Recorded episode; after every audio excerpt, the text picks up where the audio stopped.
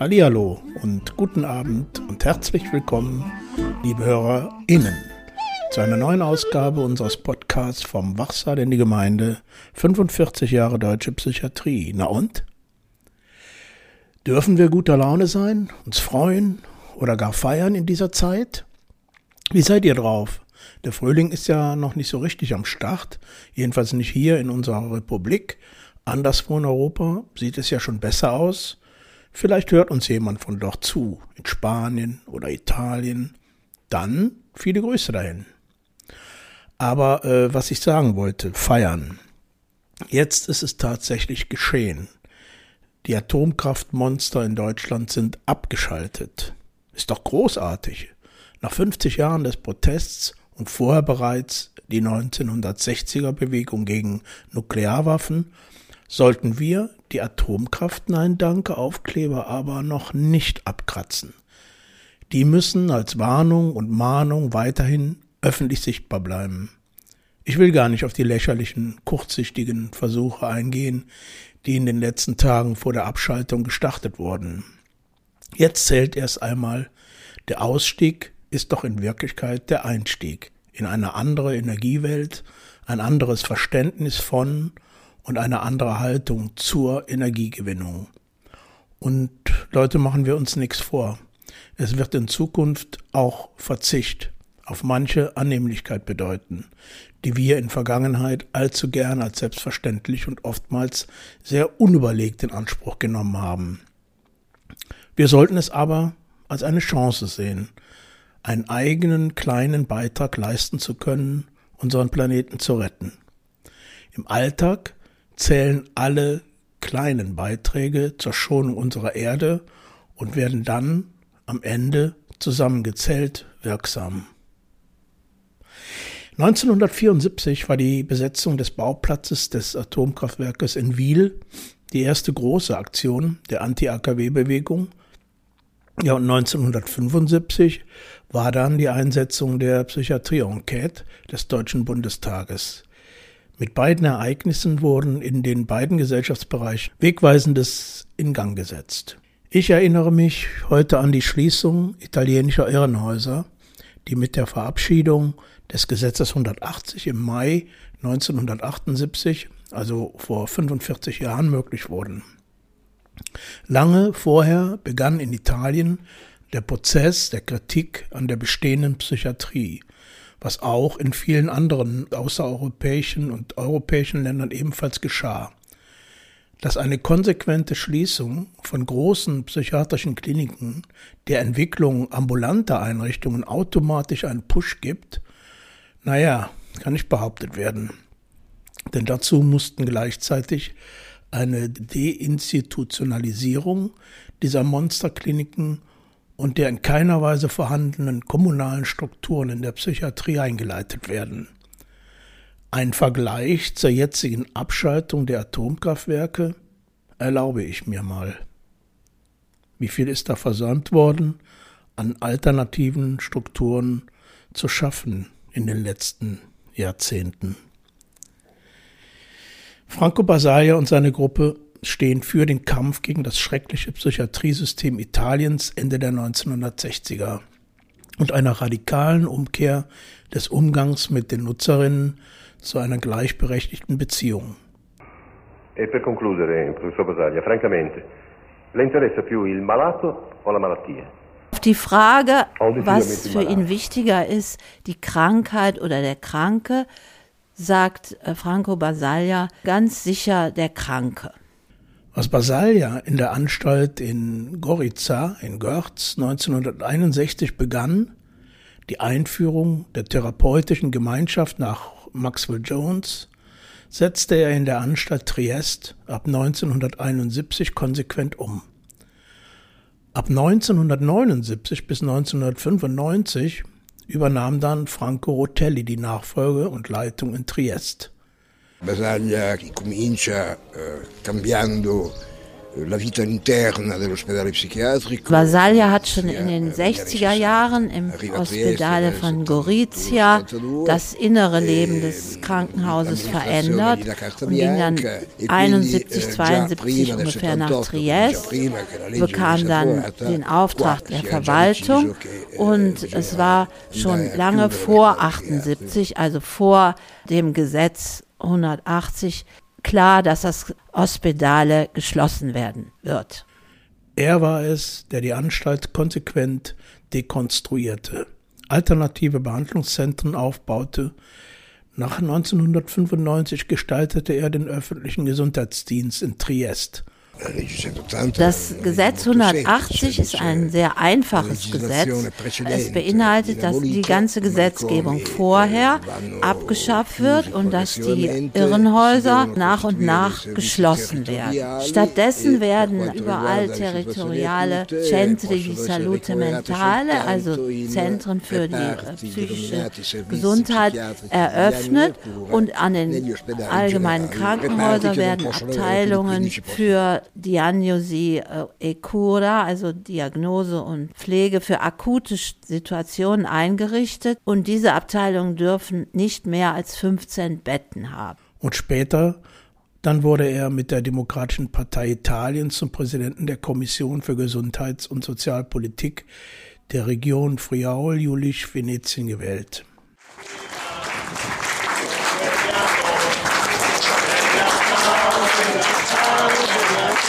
Ciao ciao stamattina mi sono svegliato e ho trovato l'invaso partigiano portami via bella ciao bella ciao bella ciao ciao ciao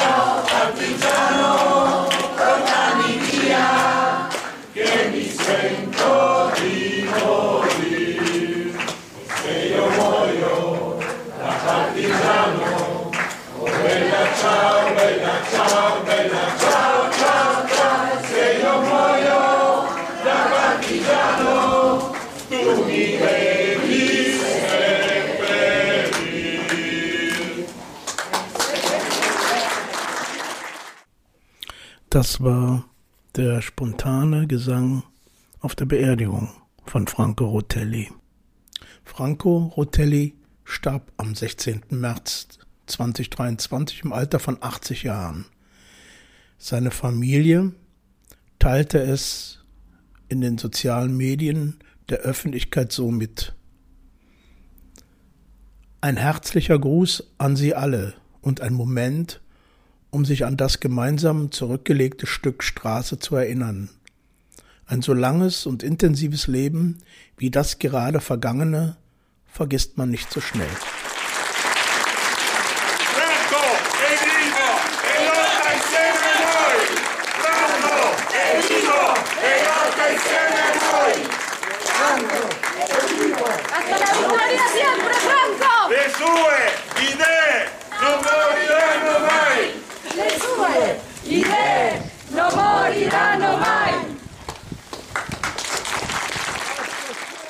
In einer der nächsten Podcast-Episoden werde ich, so es klappt, mit einem Gesprächspartnerin nochmal ein Gespräch über die Situation in Italien und über Franco Rotelli sprechen, aber auch wie die aktuelle Situation in der italienischen Psychiatrie ist.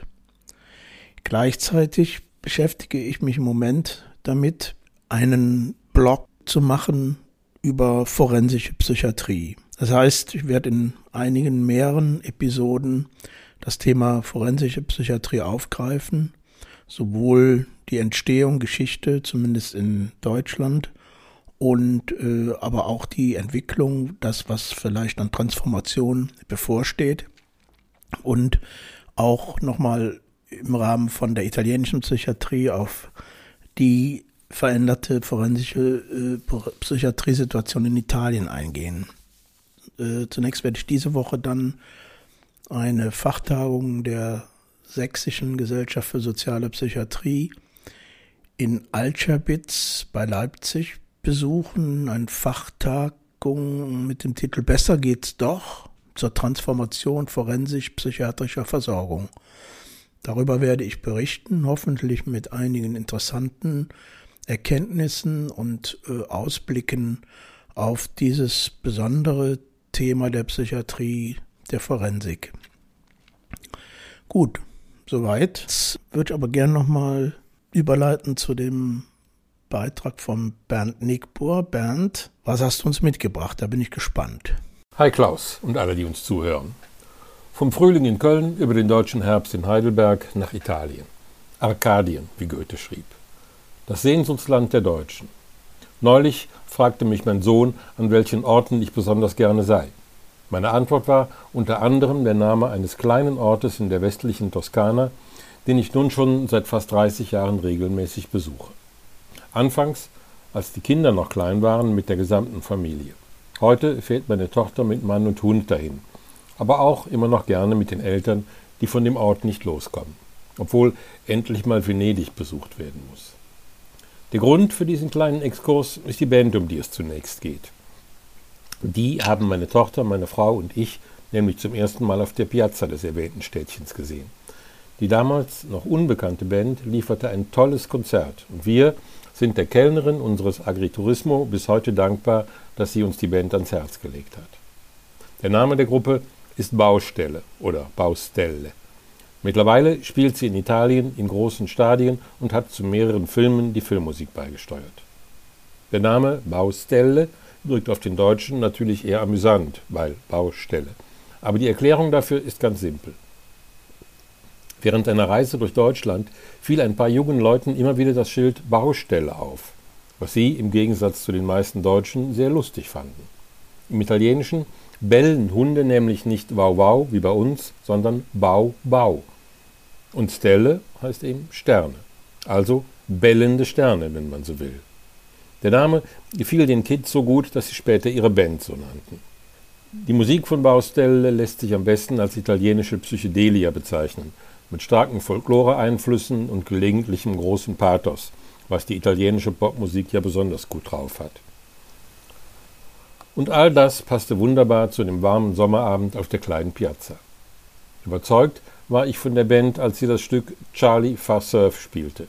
Immerhin gehört Apocalypse Now zu meinen Lieblingsfilmen. Und da sagt Colonel Kilgore den Satz Charlie don't surf, um seinen Männern beim Surfen die Angst vor dem Vietcong zu nehmen. Bei Baustelle wird daraus die Umkehrung. Charlie fast surf. Also in etwa und ob Charlie surft. Und das hören wir uns jetzt an.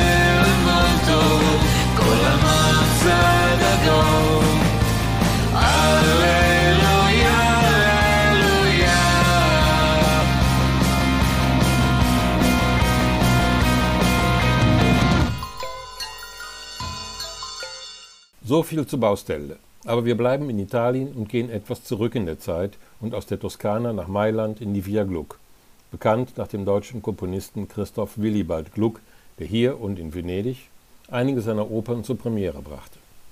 In dieser Straße also wurde am 6. Januar 1938 Adriano Celentano geboren. Er brachte dem Rock'n'Roll Italienisch bei und holte den Deutschen mit Azzurro das Blau vom Himmel. Heute würde man vielleicht sagen, Il ragazzo della Via Gluck ist ein Lied über Ökologie und Nachhaltigkeit. Damals war es ein Lied über jemanden, der seine Heimat verlässt, um sich in der Stadt ein besseres Leben zu schaffen. Und als er zurückkehrt, ist von der einzigen Schönheit nichts mehr übrig, zerstört vom Moloch Città. Celentano selbst war in der Via Gluck aufgewachsen, in einem einfachen Vorort Mailands. Und der Song hat durchaus autobiografischen Charakter.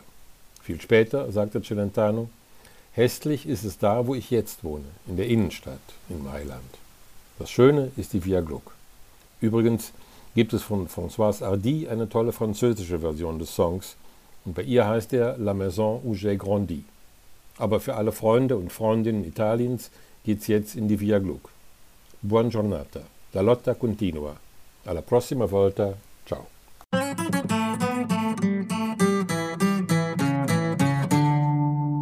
Questa è la storia di uno di noi.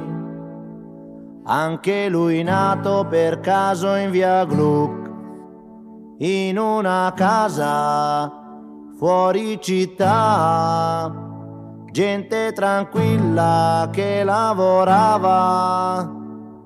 Là dove c'era l'erba ora c'è una città. E quella casa in mezzo al verde ormai, dove sarà?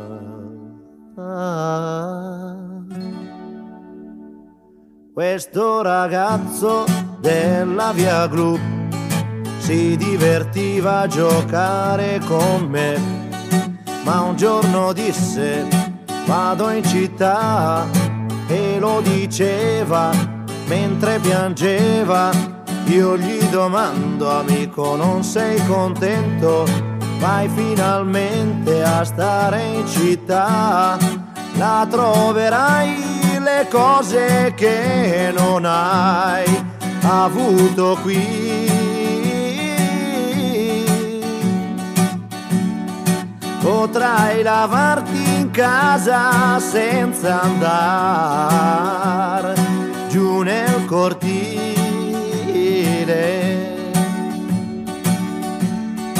Mio caro amico disse qui sono nato e in questa strada ora lascio il mio cuore, ma come fai a non capire? È una fortuna per voi che restate a piedi nudi a giocare nei prati, mentre là in centro io respiro il cemento, ma verrà un giorno che ritornerò ancora qui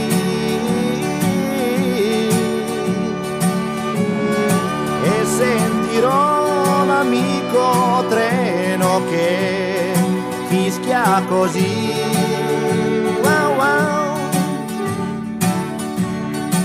Passano gli anni, ma otto sono lunghi, però quel ragazzo ne ha fatta di strada, ma non si scorda la sua prima casa.